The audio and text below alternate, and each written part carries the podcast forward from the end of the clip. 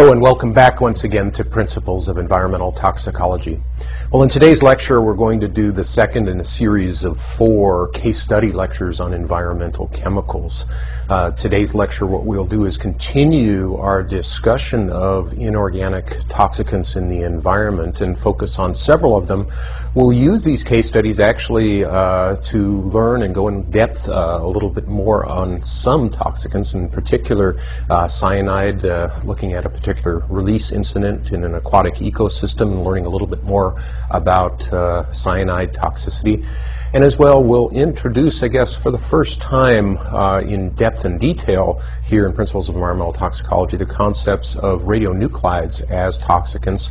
And we'll use this to explore some uh, uh, mishaps such as Chernobyl and Three Mile Island in our environmental history, as well as some of the challenges, the future challenges in terms of managing what is referred to as mixed waste. Uh, what happens, especially uh, historically in the, in the run-up to World War Two, with all of the nuclear weapons uh, manufacturing operations, when you had not only these extraordinarily hazardous radionuclides, but you also had the typical uh, contaminants such as solvents and uh, heavy metals that were associated with manufacturing operations.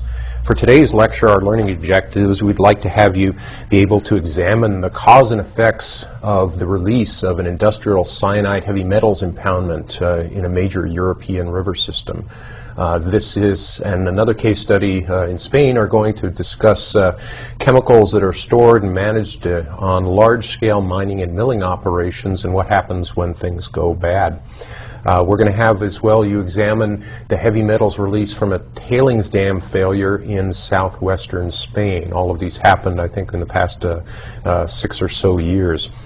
We're going to have you be able to describe the science and some of the toxicological impacts of ionizing radiation resulting from radionuclides. And so in a certain sense, this is our introduction to radionuclides, uh, radiochemistry, if you will, radioenvironmental chemistry, and the relative risk of all of the potential radionuclides that are released by various nuclear processes that we use in industry, such as uh, electrical power generation, and also uh, resulting resulting from the uh, manufacture of uh, weapons uh, using nuclear ingredients.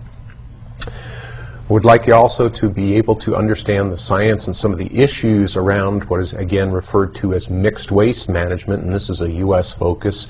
Uh, we have uh, uh, uh, dozens, if not hundreds, of D O E and D O D sites that have some level of mixed waste management concern. We'll talk about the scope. Uh, it's a multi-billion dollar opportunity for the future in terms of making things better for some of those that are employed in government service and contracting and in engineering, trying to come up with some of the solutions to some of these tremendous challenges. We'll then uh, also uh, finish up, and we'll do a video as well uh, examining some of the technological difficulties associated with managing these radionuclides, especially when they migrate into the subsurface. For a long time we thought that burying it and pouring it on uh, the soil was a way to get rid of all sorts of waste materials. Uh, we now find with things that have half-lives of hundreds, if not thousands of years, uh, this was probably the worst-case scenario, especially where there is a potential for impact to groundwater or a resurfacing uh, down gradient, down the hydraulic gradient. We'll focus on the Hanford Reservation. Uh, this is about uh, uh, two hundred miles or so uh, west of uh, our university, and how the subsurface plumes from storage tanks there are migrating towards the Columbia River, Columbia River being a major aquatic ecosystem in the northwestern, Pacific Northwest of the United States.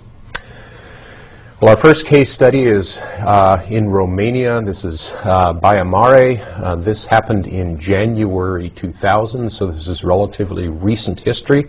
So big uh, problematic uh, environmental incidents uh, are a part of our most recent environmental history, as well as uh, the environmental history of decades ago. This particular case study details a cyanide leak, leak from a uh, gold smelter operation uh, that polluted a major European river system. Uh, mining operations for gold use cyanide in heap leach extraction uh, processes, uh, and the residual cyanide uh, is stored with the heavy metals, the slurries, and some of the milling tailings uh, behind dams. These are large, quite often acid rock drainage containing uh, solutions. Um, in this particular case, uh, the break in a tailings dam, this is a twenty-five meter break, uh, this is an artificial man-made dam, behind it uh, many gallons of waste. In this particular release there was one hundred thousand cubic meters of waste, not only as the slurry but also as the dissolved substrates in the water that were released into the Tisza and the Danube river system. The Danube is Europe's largest waterway. This particular accident wiped out uh, fish stocks and threatened uh, water supplies in several of the countries uh, downstream uh, from the spill. And this is a pretty significant toxicant, uh, cyanide, as you probably understand at this point in time in your uh, principles of environmental toxicology training, is an acute toxico acute toxicant, and therefore uh, has the ability uh, to have uh, very acute uh, lethality, uh, especially in an aquatic ecosystem release such as this one. Give you some uh, geospatial information. Uh, Baia Mare is up in the Carpathian uh, mountains uh, here in eastern Romania. You can see that it is near these uh, river systems as you flow down gradient. Here's the Tisza and the junction of the Tisza into the Danube around Belgrade. This is a fairly uh, major operation. This particular map comes from uh, around two thousand. It still has Yugoslavia, and the data that we'll present today still refer to the former Republic of Yugoslavia, although we know that in two thousand three it was divided into uh, uh, Croatia and uh, Serbia, Montenegro. Uh, the background of this particular release uh, was that there was a particularly heavy snowfall that winter. It caused an overflow of the tailings dam. As the overflow, these tailings dams sometimes are just earthen dams, rock and earth packed in. Uh, they typically are engineered, uh, but in this particular case, obviously, it was not engineered sufficiently. This wastewater containing the cyanide from the processing of the gold operation uh, uh, leaked into the adjacent uh, Lapis River and then entered the Somes River and then crossed the boundary uh, into Hungary before reaching the Tisza River. What you can see right here, especially with uh, Europe and Central European nations, uh, many countries uh, packed together in a relatively small area, the ability to have transnational uh, contamination from incidents like this is quite high. In this particular case, I think there was probably at least a half a dozen countries involved as this uh, uh, contaminant plume moved down this aquatic ecosystem. The waste material was one hundred thousand cubic meters of liquid waste. It entered the water with about seven thousand eight hundred milligrams per liter cyanide concentration. This is particularly significant. Uh, this is essentially zero point eight percent cyanide uh, solution. Uh, in terms of aquatic impacts and potential for aquatic toxicity, you'd need to dilute this significantly uh, to not see, to have a no effect level on uh, the aquatic ecosystem. Uh, this came from the neighboring country in Hungary. Uh, this is a conservative estimate, but the release in terms of tonnage of cyanide was about one hundred tons of material. Now, in terms of uh, fish and its acute, chronic, and sublethal toxicity, this is a good uh, figure here in terms of charting out the lethal effects and the sublethal lethal effects associated with uh, cyanide. Cyanide can bind the iron on various uh, enzymes, uh, cytochrome-type enzymes, as well as hemoglobin in terms of uh, interfering with oxygen transport at the organismal and as well the cellular basis. Lethal effects, the acute concentration, this is L C fifty for ninety-six hour uh, a, uh, wet test, uh, acute toxicity. Uh, the acute concentration is on the order of fifty to two hundred. Uh, um, this would be uh, micrograms per liter, or zero point five to zero point two milligrams per liter total cyanide. For chronic exposure, in terms of chronic uh, exposure leading to lethality, we have concentrations of zero point zero zero two to zero point zero seven milligrams uh, per liter. Uh, again, quite low concentrations uh, leading to lethality, especially compared to the seven thousand eight hundred milligrams per liter in terms of the parent waste material. In terms of sublethal effects on fish, um, this uh, chart gives the activity or organ that's affected on this side, and then the nature of the effect um, at uh, these particular concentrations. The concentrations, for example, inhibiting uh, spawning and egg production are on the order of uh, five to ten parts per billion. Egg viability is reduced by almost half at uh, zero point zero six five parts per million.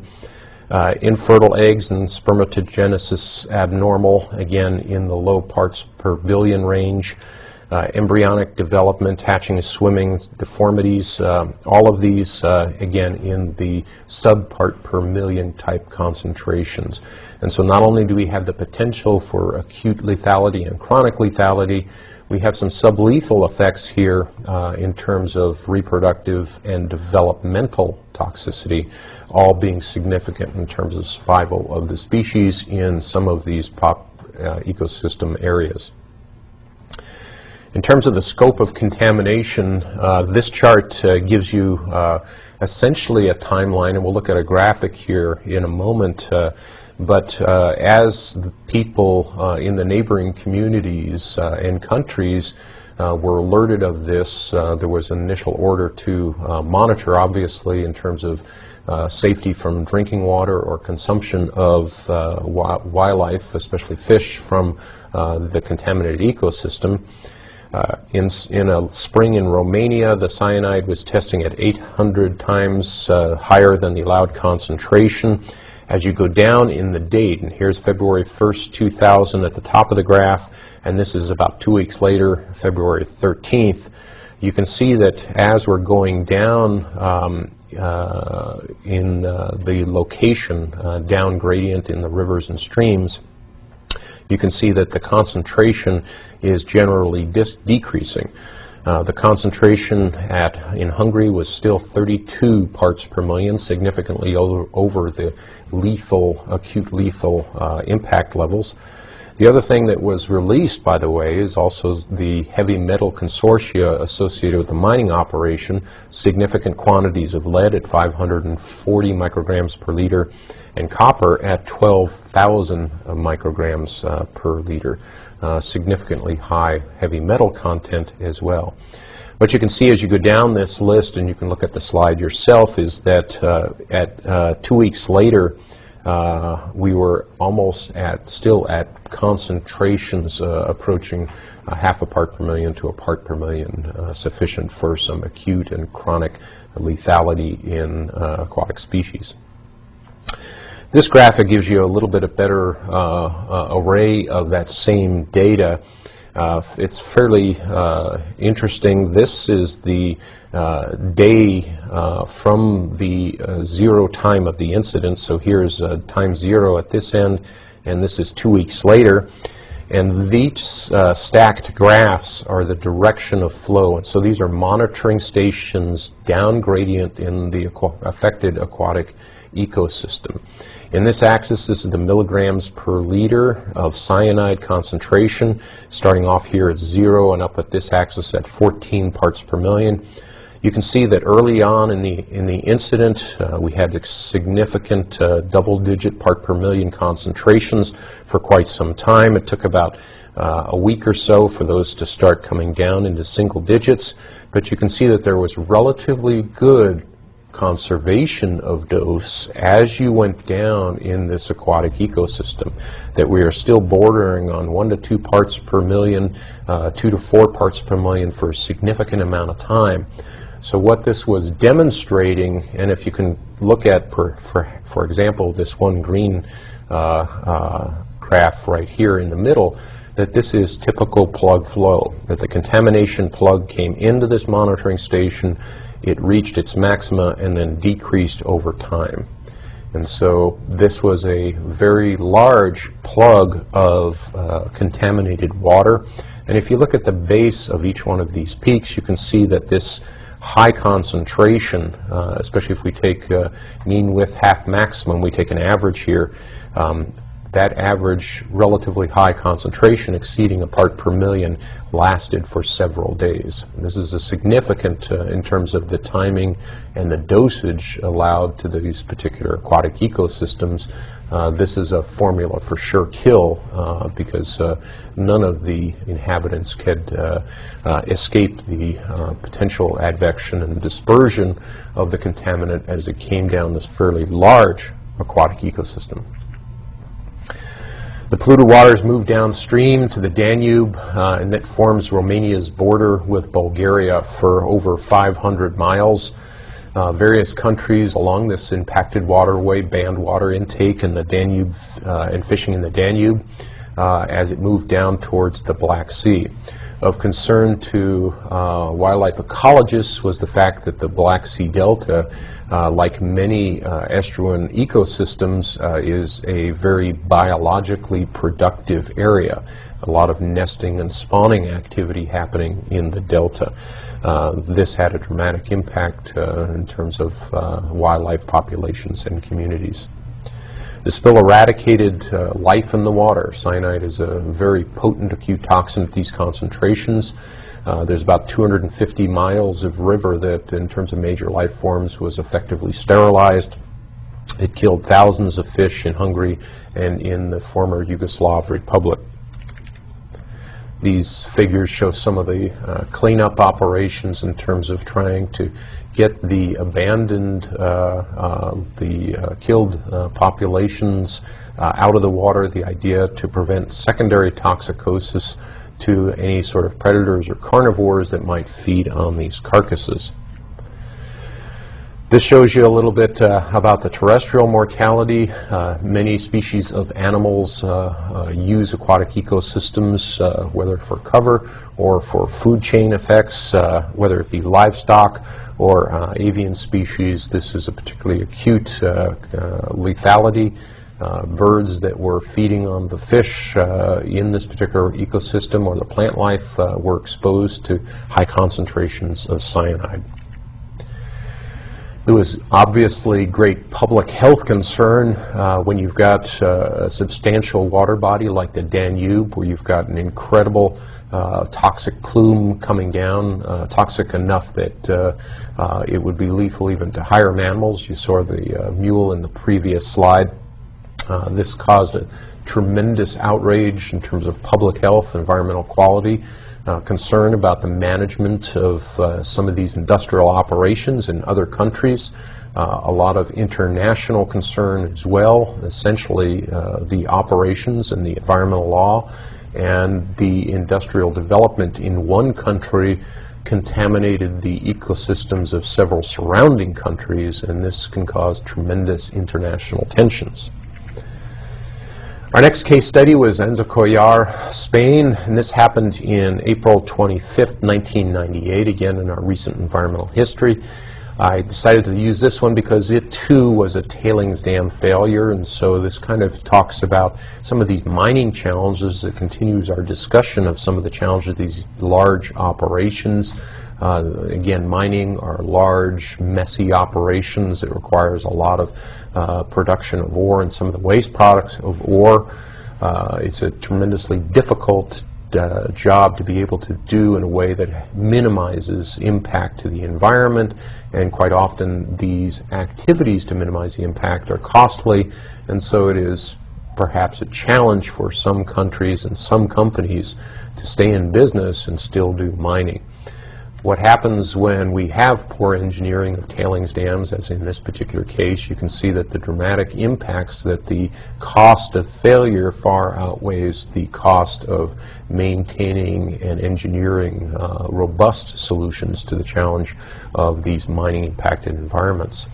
What happened here in Aznalcóllar was that a, uh, there was a dam failure at the Los Frailes lead zinc mine in Aznalcóllar, and this is near Seville, Spain. This is uh, uh, not far from the coast.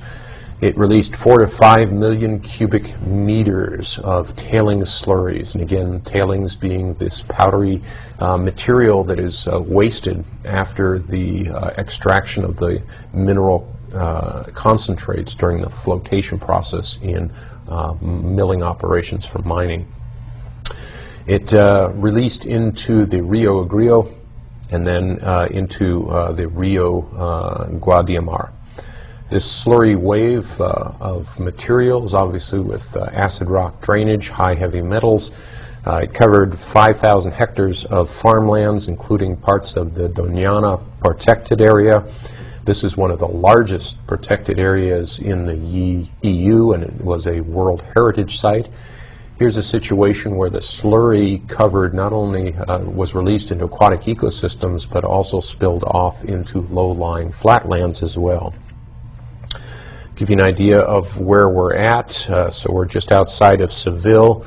Uh, we're actually not too far from the coast in terms of where the water gradient is flowing. This gives you an idea of some of the pictures of this, and I have the A P feed. This is an A P photograph uh, in this particular thing. You can see the size of the tailings dam break here. Uh, so behind here, this is the tailings impoundment. You can see the layers of slurry. Uh, this would appear to be usually dark-colored, uh, sulfur-smelling sand, uh, quite often, usually uh, heavy metal uh, concentrations in the low percents, uh, so one, two, three percent, uh, usually high iron. You can see some iron staining here. Uh, what happens when you have a tailings dam here, and so it's impounded behind this engineered dam, is that you get uh, uh, some deposition of the uh, uh, sand materials, the tailings materials at the bottom, and there's water on the top. The water is typically acidic. Uh, in terms of reading the A P feed, an aerial view of the dike of a mine reservoir outside the southern Spanish city of Seville, Monday, April twenty-seventh, nineteen ninety-eight, after it burst, dumping an estimated five million cubic meters of toxic waste into the Guadiamar River.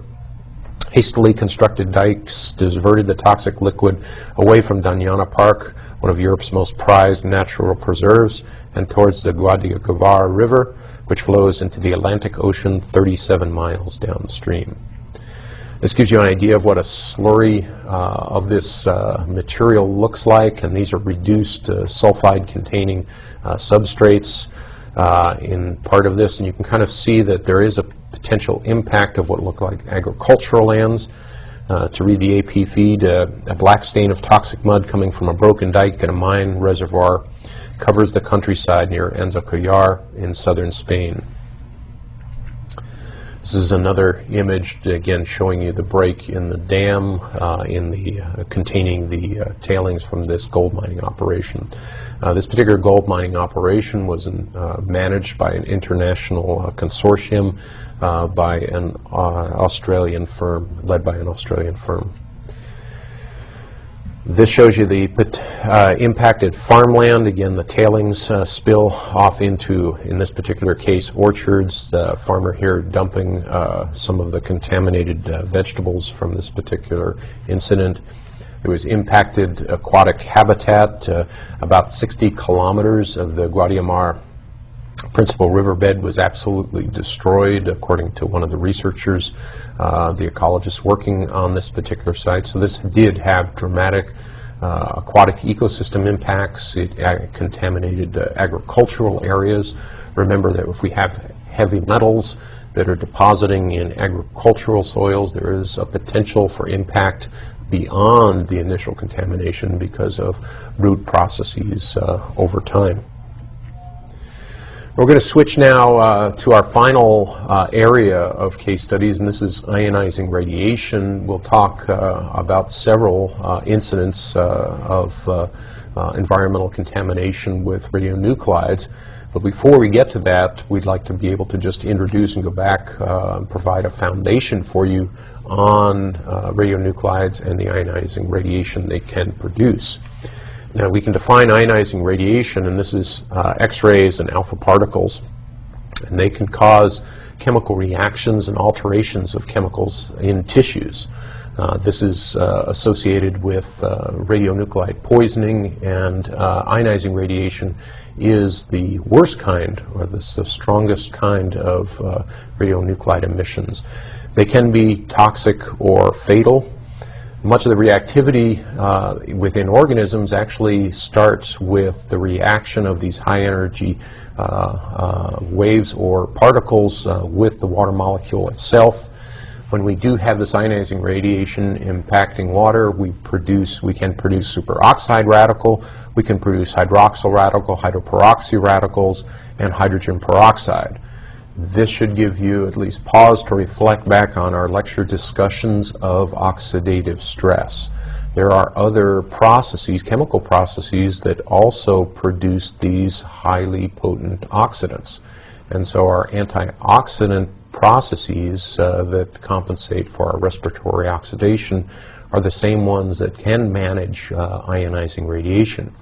Typically what happens, though, is that these uh, um, uh, radionuclides produce uh, such a level of uh, oxidation that it uh, uh, exceeds the capacity of the organism to repair itself, and essentially uh, the uh, oxidants uh, damage sufficient amount of cell walls, uh, releasing uh, some of the contents of the cells, and there is uh, tissue damage at multiple levels.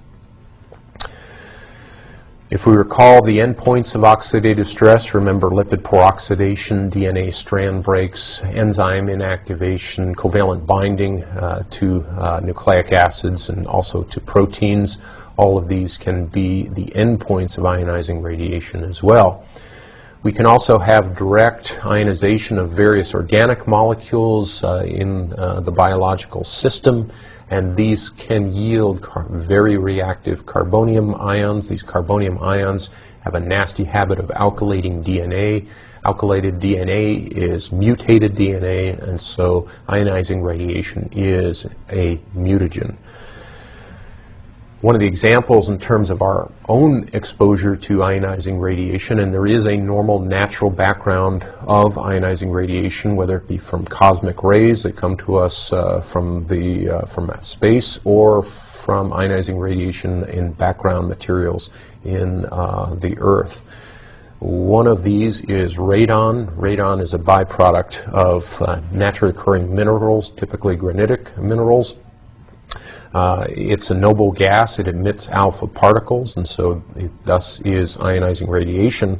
The problem with radon gas is when we build houses, especially houses that have basements in granitic areas, there is a possibility that radon as a gas can accumulate in these spaces and uh, present uh, significant risk uh, to the people living in that house. Uh, you may have seen radon test kits in your local hardware store. Uh, these are especially popular in areas uh, where there are mineral formations in the subsurface that have the potential to yield radon gas. In terms of our exposure, the health physicists that do the calculations in terms of exposure to various typical uh, levels of ionizing radiation, background levels, cosmic rays, uh, the number of airplane flights, chest X-rays that we get, they calculate in terms of our risk, and typically when we deal with risk associated with ionizing radiation, we talk about risks of increased cancer rates, that the major risk in terms of the American population from ionizing radiation is actually from this uh, potential for accumulated radon gas in basements. Now, radiation sickness is a term that you may have heard, and this is typically associated with, again, an overload of our systems. I always like to think of uh, radiation sickness as what happens when we have these microscopic uh, machine guns uh, spitting out these high-energy particles, these high-energy particles that have the ability to uh, ionize the chemicals around them. Uh, radiation sickness is the general term for the illness that is caused by the effects of radiation on body tissues, and it's a multi-symptomatic uh, uh, process. It can be acute, it can be delayed, or it can be chronic. It may occur as the result of cumulative exposure to various small doses of radiation. Uh, it could also uh, be uh, from the exposure to solar radiation. So uh, when you get a uh, second degree sunburn, This is a form of radiation sickness. This is the ultraviolet burning the cells and causing destruction of the dermal layer on your skin. Uh, the symptoms of radiation sickness may be mild and transitory, or they can be severe depending upon dose and the type of radiation and the rate at which uh, the exposure was experienced. Some of the symptoms of radiation sickness can be weakness, loss of appetite, vomiting, diarrhea, a tendency to bleed, um, and this is, uh, has to do with uh, the perforations of our vascular system from these uh, oxidants, increased susceptibility to infection because of damage to the immune cells, and in severe cases we can experience brain damage and death, possible long-term genetic effects from mutated D N A, and as well uh, the big predictor of outcome is increased uh, cancer rates. Now there are uh, alpha, beta, and gamma particles associated with uh, uh, nuclear uh, radionuclide uh, emissions. An alpha particle is defined as a positively charged particle that is ejected spontaneously from the nuclei of some radioactive elements, and we'll talk about some of those here in terms of the ones of most concern in terms of environmental toxicology.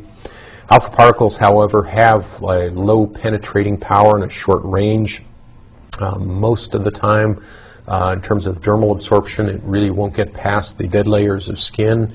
Uh, one of the things that uh, you have to be most concerned about uh, with all radionuclides and even alpha particles is when you have ingested uh, or inhaled an alpha particle and it becomes resident within the organism. And so then the damage that's happening is with active tissues, uh, sometimes lung tissues, gut tissues, and uh, if this in fact it gets incorporated uh, into uh, a storage uh, sequestration area like bone tissue for strontium ninety, uh, this is uh, a potential long-term uh, toxicant that will increase cancer rates. A beta particle is a charged particle emitted from a nucleus during radioactive decay. It actually has a mass. Its mass is equal to one over eighteen thirty-seven of that of a protein. It is negatively charged. Uh, and it, when it is negatively charged, it is identical to an electron. And a positively charged uh, beta particle is called a proton. Uh, beta particles, beta radiation are of great concern. These are the, the, the big boys, if you will. Um, they can be uh, cause skin burns um, if harmful, and again, if they uh, enter the body. Uh, beta particles uh, are not particularly energetic typically, and they can uh, be stopped by thin sheets of metal or plastic. Uh, sometimes uh, you will be working uh, in, in some laboratory operations with radio-labeled uh, uh, chemicals as uh, a way to look at metabolism or look at particular chemical processes. These are typically alpha or beta particles. Uh, you don't do gamma uh, ray uh, emitters uh, in laboratory operations. Gamma rays are extraordinarily high energy, short wavelength. Uh, these are electromagnetic, uh, electromagnetic radiation, so these are packets of energy from the nucleus. Uh, these are the greatest concern in terms of the ability of a radionuclide to have a dramatic impact on the survivability of the organism. We frequently have gamma radiation accompanying uh, the emission of uh, alpha or uh, beta uh, particles. Uh, it always accompanies fission. Uh, gamma rays are the uh, penetrating kind of rays, and so these are the ones that uh, you need lead bricks, uh, uh, many feet of concrete. Uh, these are the types of rays that most people associate with nuclear activities like power plants uh, and uh, weapons materials that need to be shielded uh, because of their high degree of lethality. Um, they need to be shielded with dense materials such as lead or uranium. Gamma rays are higher energy uh, uh, packets of energy, uh, similar in that regard to X-rays. One of the ways that we can talk about radionuclides is to refer to them by their half-life. This gives us an idea of how long they're going to be a problem. Uh, for example, in nuclear medicine, we typically use radionuclides for imaging purposes, diagnostic purposes, or therapy purposes that have relatively short half-lives on the order of hours to a few days. Half-life is defined as the time at which one half of the atoms of a particular radioactive substance disintegrates into another nuclear form. And so these half-lives can be from the millionths of a second to uh, billions of years. And our major concerns in terms of hazardous waste management associated with radionuclides have to do with half-lives uh, that are well over a dozen years. One of the, this is a photograph of Madame Curie, who uh, helped to uh, discover radioactivity and was, had a unit of radioactivity uh, named after her. One Curie is equal to about three point seven times ten to the tenth disintegrations per second. Uh, this is a common uh, unit of radioactivity. Uh, it's been replaced in the S I system by becquerels, and becquerels uh, have the relationship where one Curie is equal to thirty-seven gigabecquerels. And so you will hear uh, both terms in common use. Curie is a little bit of a holdover. Uh, and becquerel is a more modern term.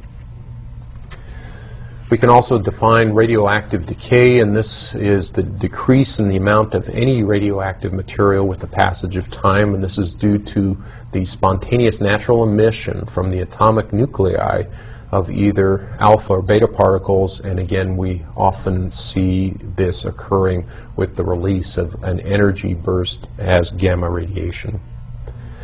Now, in the U S, we have uh, regulatory uh, structures in terms of managing uh, nuclear materials, radionuclides. The standards are issued uh, by the Environmental Protection Agency under the Atomic Energy Act of nineteen fifty-four. And this uh, legislation, this body of law, allows uh, these, uh, the U S E P A to impose limits on radiation uh, exposures and levels. This has to do, for example, with occupational exposures as well. Um, and uh, it also manages concentrations and quantities of radioactive material. Uh, radioactive materials such as the material that we use in uh, many smoke detectors, americium. Um, it they, uh, as well with this body of law, uh, legislate the various types of authorities and people that can possess various types of radionuclides in terms of licensing, uh, manufacture, and distribution. Talk about a case study here. This predates uh, many of the students uh, in this course. Uh, this was something uh, that I lived through. This is Three Mile Island. Uh, this accident began about four A M on the morning of March twenty-eighth, nineteen seventy-nine. Uh, the, uh, this particular uh, plant uh, in uh, the eastern United States experienced a failure in a secondary non-nuclear section of the main plant, uh, and there was a coolant pump failure. And so it wasn't in the nuclear housing, but it was in the cooling operations for the nuclear reactor. The most disturbing thing from a personal basis about this was um, there happened to be a popular movie playing at the time uh, that was uh, very uh, similar in terms of uh, what might happen uh, if a nuclear power plant had a meltdown. Uh, because the public, because of this movie, uh, the public was sensitized, uh, or perhaps overly sensitized, to the risks of uh, nuclear power, nuclear energy, especially in populated areas. And then uh, pretty much within uh, a matter of months to have what amounts to uh, the most serious nuclear accident on U S soil happen uh, was uh, uh, extraordinarily disturbing for many people. Uh, it was disturbing for me. Uh, uh, I was uh, in college or graduate school at this particular time.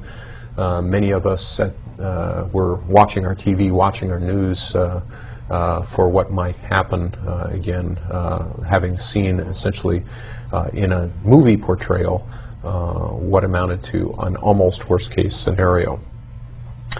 Uh, in this particular situation, this backup coolant valve was not reopened after a test uh, two days earlier, and so human error was responsible for this.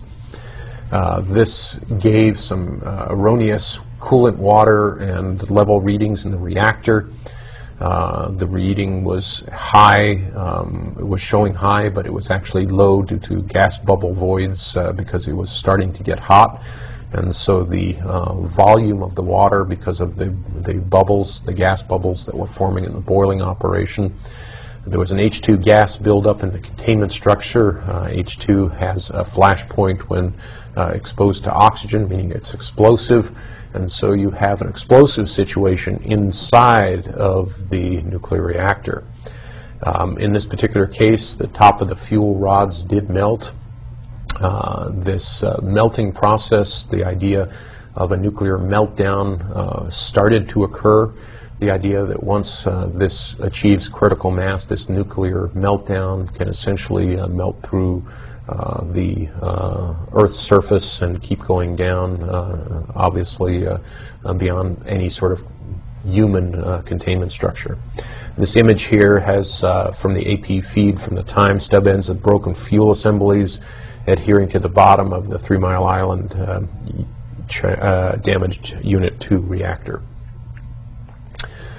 Now, Three Mile Island uh, was uh, in Pennsylvania, and uh, there were communities and towns nearby. Uh, this particular uh, newspaper photograph uh, from the A P, this was a scene at Goldsboro, Pennsylvania on March thirty-first, nineteen seventy-nine, three days after the nuclear accident at Three Mile Island uh, in Middletown, Pennsylvania.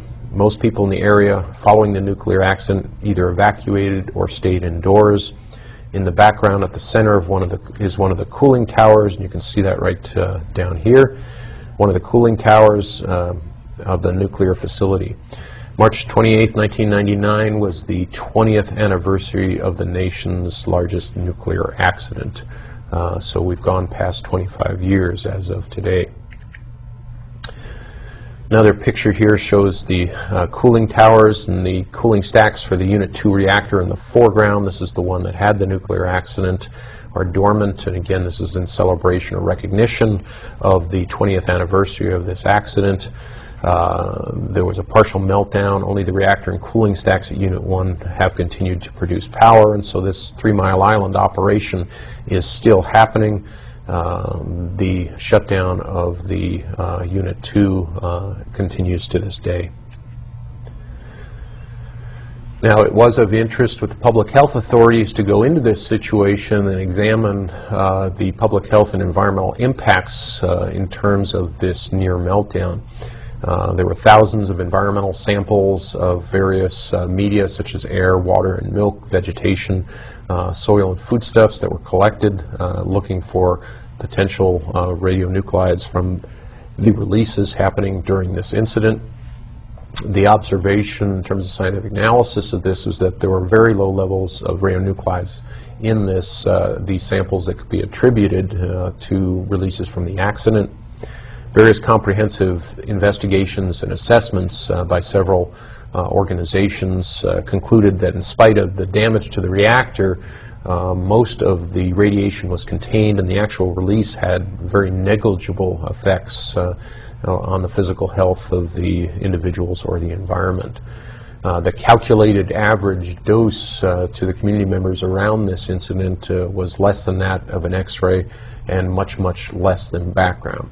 So although this was a serious uh, incident uh, and it did go through the initial stages of a meltdown, it was caught in time prior to any sort of explosive release of uh, uh, radioactive material. Uh, typically, uh, or I'm sorry, what happened in this particular case was a, a release of gas pressure and some radioactive gases, uh, not necessarily radioactive solids. When the epidemiologists went back and looked at the twenty-year cancer epidemiology, uh, the overall number of deaths from cancer. And this is what we look at uh, in terms of uh, uh, one of the indicators of exposure to radioactive materials.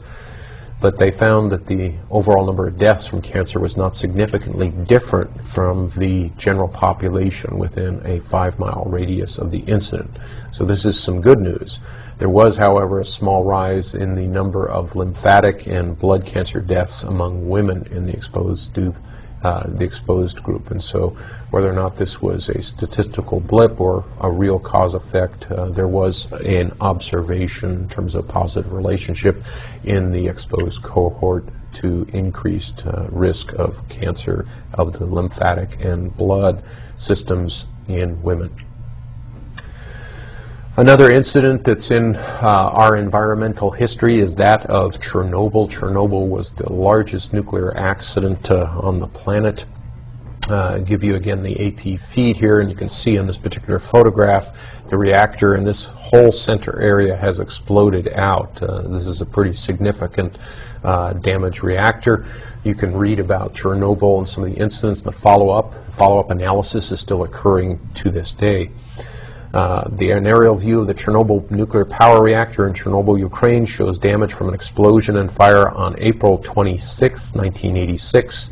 The blast killed thirty-one people and sent large amounts of dangerous radioactive material into the atmosphere. The contamination was carried across Western Europe by the wind to Sweden, Finland, and northern part of Britain, France, and Italy. The ghosts of history's worst nuclear reactor accident lurked everywhere in the surrounding countryside for more than ten years later, as more than forty thousand people were diagnosed with cancer. And so here's a situation where there was a tremendous environmental release of radionuclides and impact to not only the human population, but to many species of wildlife. The environmental impacts uh, were significant. In this particular image, uh, a Ukrainian Academy of Sciences member shows a four-legged chick, obviously a mutation in his laboratory. Uh, he's been studying the biological mutations in area wildlife uh, since April eighty-six, and he's found dozens of new bacteria and viruses and new forms of plant and animal diseases following this particular catastrophe. Uh, the cause-effect in these kind of uh, uh, follow-up investigations is always difficult, but you can do some epidemiological background analysis of unimpacted zones and come up with reasonably conclusive cause-effect. In Chernobyl, uh, it was dramatic because, in fact, in this particular case, uh, the nuclear processes produced an explosive situation. It wasn't a nuclear explosion, but uh, because the containment was broken, uh, a large amount of material was actually uh, released into the atmosphere. So there was a plume and a deposition. There was tremendous concern about that plume. It was tracked uh, atmospherically. Uh, there was potential uh, concern for the quality of dairy products, primarily from the incorporation of strontium ninety, uh, which behaves chemically very much like calcium, and the incorporation of that into dairy products, for example, in Finland. Um, this nineteen eighty-six aerial view of the reactor for Chernobyl shows the damage from the explosion and fire that sent uh, this amount of radioactive material. Uh, the plant uh, in nineteen ninety-nine was still running because of the particular uh, energy problems in the Ukraine. You can see that the sarcophagus, as they call it, that they built uh, around the, the damaged area. There's not much you can do when you have uh, a radioactive uh, uh, site like this other than uh, uh, box it up, and in fact that's what was done. Uh, this particular site, uh, in terms of the initial follow-up, uh, was uh, characterized by some tremendous heroics uh, that uh, by, by individual workers and community members in terms of mitigating or the early responders. Uh, many of those people subsequently died not only from radiation sickness, but from the cancers from the high intense radioactivity associated with this damaged site. In the U S, uh, because of our uh, nuclear weapons uh, uh, processes and uh, creation in the nineteen fifties and some of the tests in the nineteen sixties as well, we have from our, in terms of our major challenge, a major uh, mixed waste challenge from these manufacturing operations. This continues to this day and will be with us for decades to come. This mixed waste combines radioactive material, and this can be low-level, high-level, or transuranic T R U type waste. It combines these, these radioactive wastes with hazardous waste, and these hazardous wastes can be typical sort of solvents again and heavy metals. The scale of the contamination problem is significant. There are four thousand D O E contaminated sites and about seven thousand D O D contaminated sites. And these, again, are mixed waste sites. The hazardous waste, uh, in terms of a typical profile, includes solvents like T C E, tetrachloroethylene, chromium, lead, or P H Cs, petroleum hydrocarbons. And so typically we now have, in terms of managing the waste, we not only have concern, for example, of, of how to degrade a solvent, how to remove a solvent, but we also have to manage the radionuclides in there. And so the risk management becomes extraordinarily complex. The radioactive wastes of highest concern in terms of the U S mixed waste challenge include tritium, fourteen carbon, ninety-nine technetium, iodine one thirty-one and one twenty-nine, Uh, radioactive xenon, cesium one thirty-seven, uh, uranium two thirty-eight, plutonium from nuclear weapons production, and americium two forty-one. Americium is also used in our smoke detectors in our houses. Now, tritium, or three hydrogen as it's called, um, has a half-life of twelve point three years. Uh, we use it occasionally in laboratory experiments for labeling. Um, it's uh, a beta emitter.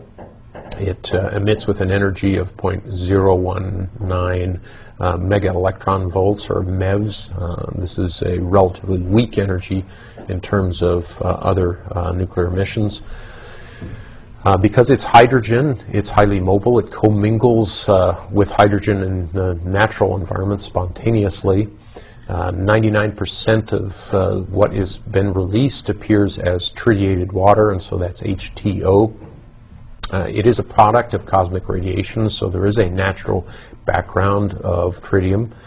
Uh, it's a process byproduct from weapons production uh, and reactors. You may have heard of heavy water before.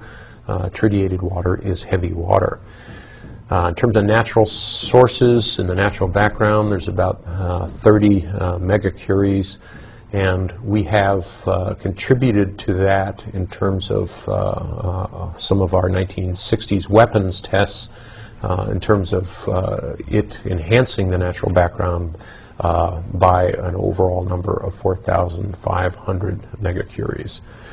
It's not considered a major toxicological hazard. Uh, it does have uh, some problems in groundwater uh, around uh, nuclear impacted sites. Carbon fourteen has a half-life of uh, over five thousand years. It's a beta emitter at about zero point one five six, so it's a little bit higher energy than uh, tritium. It's involved with carbon chemistry. It's used in laboratory processes quite often. It's virtually inseparable from carbon twelve. Uh, it's sufficiently low concentration. It's actually considered uh, exempted from uh, a um, treatment as a nuclear waste. There's no known uh, physical or chemical process that can concentrate this particular radioisotope. Uh, it's a normal part of background radiation. Uh, it comes to us from cosmic radiation impacting on uh, carbon molecules, carbon dioxide uh, in the atmosphere, and being incorporated into biological systems. There's about three hundred megacuries in the natural background uh, from natural sources, and we find it in the environment in carbonate and carbon dioxide systems. Technetium ninety-nine, its half-life is actually goes through a uh, its transition to a two-step decay. Uh, its first transition is a six-hour half-life to a metastable state of ninety-nine, and then a twenty thousand year half-life uh, for ninety-nine. It's a gamma emitter and a beta emitter. Uh, it has a gamma uh, uh, emission of zero point one four two, so pretty potent, uh, mega electron volts, and a beta emission of zero point two nine three. Uh, it uh, it uh, decays, uh, comes to us from uh, U two thirty-five emission, uh, molybdenum ninety-eight decay, and uh, technetium ninety-nine.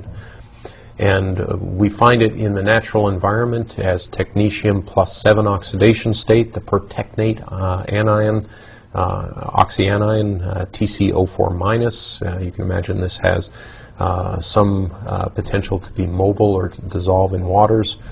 Uh, as when it's oxidized as T C O four, it is soluble. It's slightly sorbed to minerals Uh, it's one of the most, uh, uh, it's T C O two is the most common form in natural groundwater, typically available in trace concentrations under nuclear impacted zones at ten to the minus ninth uh, molar concentrations. Of particular interest is iodine one twenty-nine and one thirty-one. Its half-life is uh, one is uh, one hundred million years. Uh, I'm sorry, ten million years. one point six uh, times ten to the minus seventh years for one twenty-nine. one thirty-one is a half-life of eight point four oh four days. Uh, iodine one thirty-one has some medical applications in terms of imaging. Uh, it's used for thyroid analysis. It is a beta emitter of zero point one five megaelectron volts, a gamma emitter, and it does have a uh, uh, uh, beta emission and a gamma emission of zero point three megaelectron volts for one thirty-one, and so it can actually be used to destroy tissue. We find uh, we produce uh, iodine one thirty-one from uranium uh, fission. Uh, as it turns out, uh, it can be oxidized uh, uh, iod iod to iodate in solution. It's probably primarily for predominantly found in the environment as iodate solution. Xenon one thirty-three is a common gas uh, associated with gas phase uh, nuclear releases. Uh, its half-life is five point two days, so it's got a relatively short half-life. Uh, it is a beta uh, emitter. Um, it's uh, zero point six oh six megaelectron volts, and so it's, it packs a pretty good punch. Uh, it's gamma at zero point zero eight one megaelectron volts. Since it's a noble gas, it's inert uh, and therefore uh, has uh, is limited in terms of its chemical reactivity. Uh, it can be solubilized in plastics and polymers, and so uh, containing xenon one thirty-three is difficult. Uh, it's not concentrated in living systems, and so the risk analysis from radioactive uh, xenon is less than some of the other players. Cesium one thirty-seven uh, is a problem. Its half-life is uh, thirty point one seven years. You find cesium one thirty-seven in med medical diagnostic uh, uh, uses, uh, for instance, uh, gamma ray imaging devices. Um, it has a beta energy of uh, zero point five one two and a gamma uh, uh, energy of zero point six six two, and so this combination is going to yield a situation where cesium one thirty-seven has to be highly shielded. Uh, this is going to be lead contained. Uh, this is going to be contained uh, uh, by uh, yards worth of cement uh, in any sort of diagnostic uh, application. Cesium one thirty-seven, for example, uh, can be used to image pipes in industrial operations. It's a group one alkali metal, so it's highly soluble. It's stable in an aqueous environmental form, so once released, uh, there's its problems in terms of uh, incorporating into the natural environment. It's a very uh, devilishly hard radionuclide to clean up because of its incorporation into the soil structures, into uh, uh, components such as concrete or asphalt. Uh, it's uh, uh, associated with many, many mineral substrates in contaminated areas. Uranium two thirty-eight has a half-life of uh, four times ten to the minus ninth years, and so it's going to be around for a very, very long time, uh, forever in terms of the human timescale. Uh, it's an alpha emitter at four point two megaelectron volts, so it packs a pretty good punch. Its valence states Uh, include all, zero all the way up to uh, an, a valence state of four. It occurs in nature as various oxide forms, uh, uh, soluble oxide forms and insoluble oxide forms.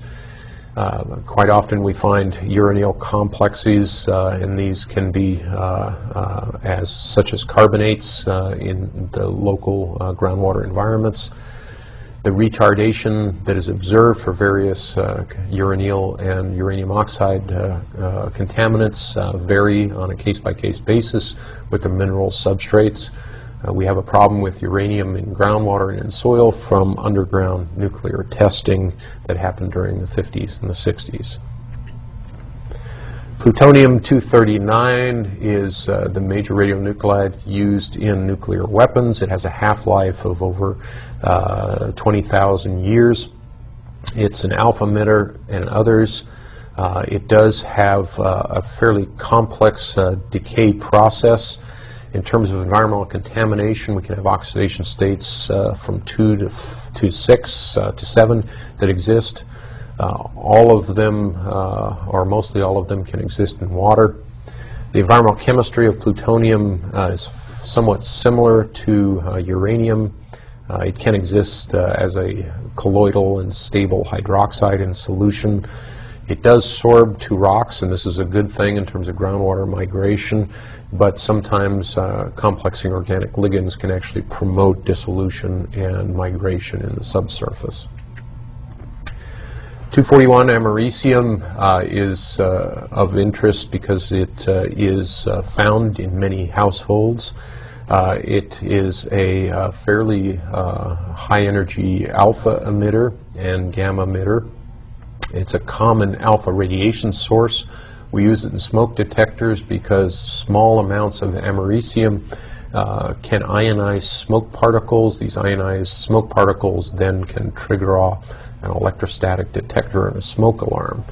Uh, it's, uh, in terms of the environment, it forms uh, some stable uh, oxides. It's stable in solution. It can be strongly uh, sorbed by common uh, rocks and ambient pH. And uh, it can actually also, like uh, plutonium, be complexed by various types of ligands. Then this will increase its solubility and potential migration in the subsurface. In the U S, we've got, uh, as you can imagine, a significant mixed waste challenge just in terms of the number, but also the diversity of these contaminated sites. The challenge uh, in terms of uh, the United States of managing this contamination, we try uh, to adopt the T M V approach to just generalize hazardous waste management, and that's a reduction in the toxicity, the mobility, or the volume of the waste. Now, remember that these are elemental wastes, uh, even though they're radioactive elements, and so we can never completely destroy them, and so quite often what we try to do is uh, manage them uh, by uh, boxing it, bag it, barrel it, uh, and store it. Now, the mixed waste has to do with the fact that these are mixtures of organic and inorganic hazardous waste in addition to the radionuclides. Um, some of these uh, approaches can be limited by the various chemistry of the metals. We sometimes have to deal in some of these contaminated soups with multiple oxidation states. Uh, you can get a sense that these challenges are extraordinarily complex. Uh, hazardous waste in and of itself is a complex uh, undertaking in terms of environmental engineering. When you add the radionuclides, radioactive uh, materials, uh, it becomes exponentially more difficult to manage. In terms of the U S strategy, there's a relative risk consideration. Uh, the worst players in terms of a triage uh, are managed uh, separately from the lower level uh, wastes, and so examining the half-life, the energy, and the mobility uh, in terms of segregating the tasks, the various receptor sites, and some of the costs. Obviously, for the transuranics, the higher energy uh, wastes, uh, they're going to be extraordinarily uh, expensive. Some of these facilities, such as the Hanford uh, facility, have operation budgets in excess of a billion dollars per year targeted towards environmental management. One of the strategies in mixed waste management is to separate the radionuclide, the radioactive waste, from the uh, hazardous material. Take a look at separating as well the organic from the inorganic. And so typical hazardous waste management approaches like adsorption onto carbon, uh, incineration in some cases, uh, pyrolysis, uh, various sorts of treatments can be used for the traditional hazardous waste. But uh, typically the approach that works best in mixed waste is a volume reduction, because inevitably we are going to be storing this material because, again, we can't destroy it. So we want to be able to store the smallest volume because the containers, the sites, the landmass required for storage is pretty significant. One of the approaches to reducing the volume of mixed waste is called vitrification. Vitrification, as you'll see in uh, the little video that we'll show here, is a way to glassify or encase in glass uh, some of these uh, heavy-duty uh, radionuclides These uh, glass, glass have long-term uh, geological stability. Uh, you can't leach out of a glass, and so this gives uh, at least uh, hazardous waste managers a little bit of hope for the immediate uh, uh, storage and disposition of these mixed wastes. There are, however, some very big how-to questions. Uh, this is an active area of research and engineering. Uh, many of the technologies that are being used, and you'll hear this in the video as well, are fairly experimental. We're going down pathways in terms of hazardous waste management, mixed waste management, uh, we've never had to deal with before. Uh, many of this is due to the expediency. Uh, back in World War Two of the development, uh, there wasn't a lot of care, concern, or perhaps even knowledge of environmental impacts, environmental contamination. There was a clear and present danger in terms of World War Two and uh, managing all of the military uh, concerns associated uh, with uh, developing nuclear arms and nuclear weapons. We now have this legacy. Uh, in a certain sense, uh, we won the battle uh, and we won the war, but we are still to this day managing the weapons and the tools of those victories. In terms of the Department of Energy, the focus areas of where they've put uh, their uh, resources, and that's in contaminant and plume uh, containment and remediation. Uh, limiting mobility, toxicity, mobility, and volume is a major uh, hazardous waste management direction. Uh, identifying the distribution, the concentration, where the plume is going, if it's in the subsurface. Again, we buried a lot of our problems historically. They are coming back to haunt us. One of the primary approaches is uh, to do containment and in situ treatment, to treat uh, it where it lies. And so even if it's in the subsurface, can we artificially create a barrier in the subsurface to contain it? Even uh, if it's a couple hundred feet down, the idea of digging it out is pretty unrealistic. And so can we inject materials to form an artificial barrier to keep, for instance, a contaminated plume from impacting groundwater? There's been a lot of effort on mixed waste characterization, uh, research into treatment and disposal. There is a lot of effort in low-level waste uh, and how to manage low-level waste, even low-level waste that comes out of uh, university research laboratories. Uh, we do have some lack of accepted treatment and disposal capacity uh, for many types of mixed waste. There are some focus areas in the Department of Energy. Uh, high-level waste tank remediation is a big problem. Quite often there were these uh, below-ground storage tanks that were used to, to store slurries and liquid waste. Uh, unfortunately, many of these tanks were single-walled. Uh, the uh, steel that was in these tanks has deteriorated because of the uh, radionuclide uh, reactive chemistry. Excuse me. Uh, another area is uh, landfill stabilization, uh, examination of the migration and plotting and modeling uh, where a plume is going and when it might impact a natural resource such as a, a river. Uh, strategies about, again, in situ containment and treatment. Uh, there's some uh, significant amount of work on uh, decontaminating and decommissioning some of these facilities, getting rid of the buildings. Uh, we'll talk about several of those uh, here today in the, in the video, but also uh, in some other case studies. Uh, and then treatment considerations of developing the specific uh, new treatment chemistries uh, associated with hazardous waste remediation.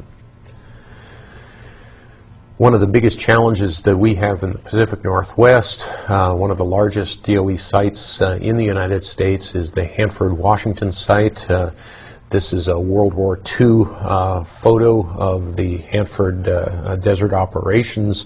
This is the B reactor. It was the world's first plutonium production reactor.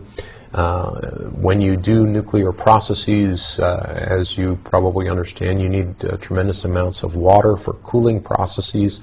Uh, you can see here in the background of this plant, uh, this is the Columbia River, a major aquatic ecosystem for the Pacific Northwest. Um, operations that contaminated uh, the groundwater and the soils beneath uh, active operations in Hanford have the ability to plume and follow the hydraulic gradient and down to the river. Uh, then it is highly mobile in terms of impacting many of the communities uh, downriver on this fairly large uh, river and system. The Columbia River, uh, in this particular photo, uh, this is a modern A P wire photo. This is the closed F reactor that has um, on the Hanford Nuclear Reservation. This is near Richland, Washington. Finally, here today, what we're going to do is a short uh, ten minute video. It's a case presentation. This is a D O E production. Uh, this isn't an environmental activist group. This isn't uh, uh, perhaps uh, taking uh, a position other than the fact that this is going to cost uh, the U S taxpayers uh, billions of dollars uh, in the future uh, part of our uh, treatment of these mixed wastes.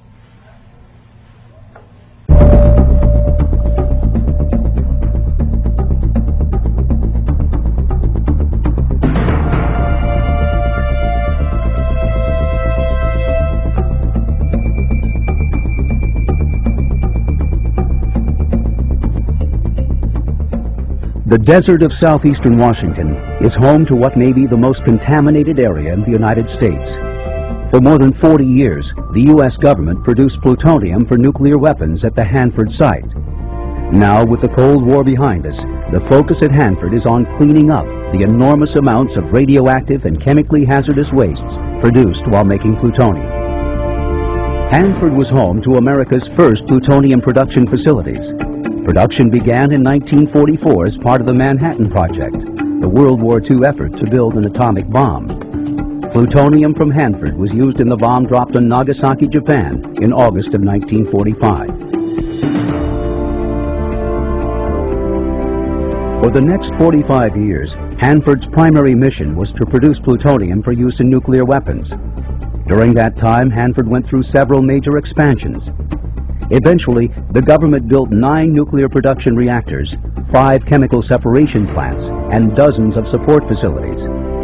Plutonium production ended at Hanford in nineteen ninety. The U S Department of Energy manages the five hundred sixty square mile Hanford site. Site workers are now engaged in one of the world's largest environmental cleanup projects.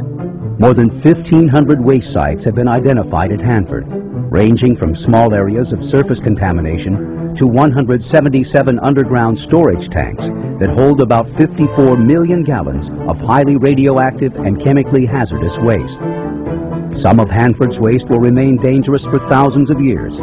It must be kept away from people and the environment during that time. There is urgency to the cleanup. In many cases, the longer we delay, the more hazardous and expensive the problem becomes. Many storage facilities have exceeded their design life and are deteriorating, making it much more difficult to safely store the waste. Some of the waste poses a significant threat to workers, the public, and the environment. An accident or further spread of the contamination would also put the region's economy at risk. Much of the Hanford site is free of contamination. Large areas of the site were used as safety and security buffers. However, the central portion of the site, which consists of areas called two hundred East and two hundred West, has substantial problems.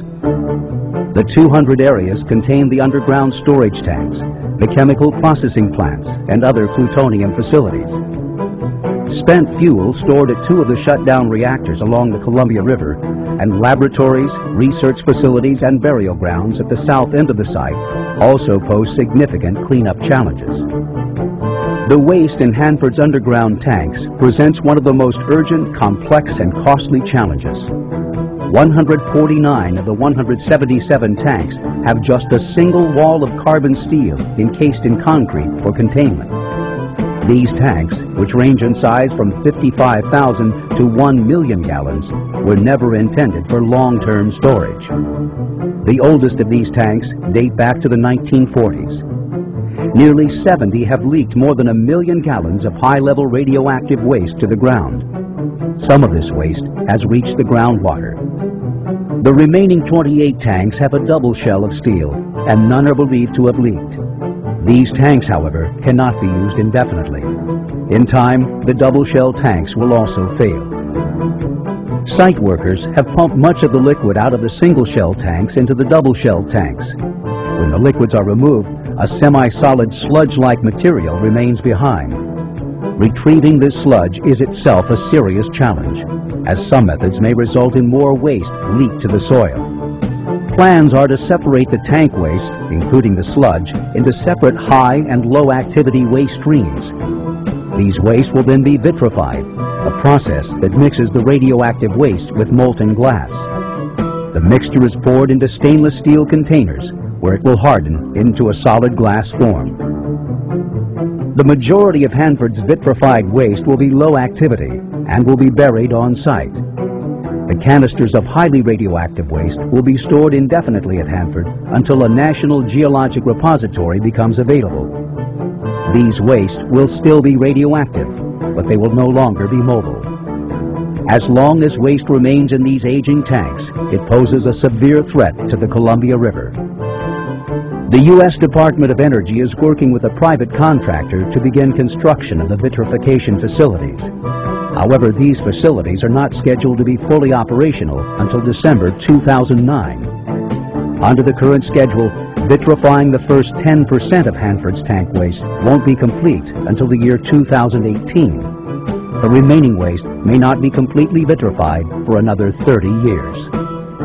Leaks from the tanks, along with billions of gallons of radioactive and hazardous liquid waste that was disposed into the soil at Hanford, have contaminated more than two hundred square miles of groundwater beneath the site. Efforts are underway to intercept and treat some of these waste plumes before they reach the Columbia River. Pumping the groundwater and treating it to remove some of the radioactive and chemical contaminants has met with some success. Another major problem at Hanford is more than two thousand tons of spent nuclear fuel stored in two water-filled basins just a quarter mile from the Columbia River. The bottom of these basins are covered with as much as two to three feet of highly radioactive sludge. Much of the fuel is badly corroded. At least one of the basins has leaked in the past. Plans to move the fuel into storage containers away from the river are moving forward, but have suffered repeated setbacks and cost escalations. Removal of the spent fuel and sludge from the basins is scheduled to be complete in the next decade. Hanford's plutonium finishing plant also poses major technical and cost challenges. The facility contains several tons of plutonium in a variety of forms. Some of this plutonium must go through a stabilization process to allow safe long-term storage. Despite the threats posed by the deteriorating condition of this facility, other more urgent problems at Hanford have taken priority. The cost of the Hanford cleanup and the availability of sufficient funding is an ongoing concern. Cleanup will take decades and cost tens of billions of dollars. Construction of the tank waste treatment facilities will require an increase of more than half a billion dollars each year to Hanford's cleanup budget, which typically has exceeded one billion dollars a year. Congress has yet to demonstrate a willingness to commit to this level of spending for the twenty to thirty years or more that it will take to construct and operate the tank waste treatment facilities. Hanford is just one of about a dozen major sites around the country, and more than seventy-five overall, that were involved in producing materials for America's nuclear weapons program. Although Hanford has the most extensive contamination and waste problems, other sites have their own unique cleanup challenges. Hanford cleanup is governed by an agreement between the U S Department of Energy, the Federal Environmental Protection Agency, and the state of Washington. This cleanup plan, called the Tri-Party Agreement, was initially signed in nineteen eighty-nine. The Tri-Party Agreement sets timetables for accomplishing the cleanup activities and covers about thirty years of work. Considerable progress has been made in some areas since cleanup began at Hanford in nineteen eighty-nine. However, until the waste is removed from the tanks and solidified, the plutonium is stabilized, the spent fuel is moved away from the river, and other major cleanup projects are completed, Hanford's waste remains a serious threat to the Northwest and its residents.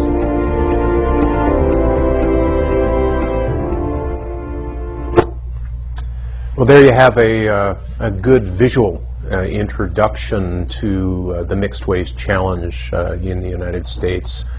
Uh, next time what we'll do is we'll transition from uh, perhaps the inorganic uh, side of environmental chemicals and the case studies that we've talked about to some organic chemicals. Uh, specifically next time we'll talk about pentachlorophenol and P C Bs. Until that time, we'll see you. Thanks so much.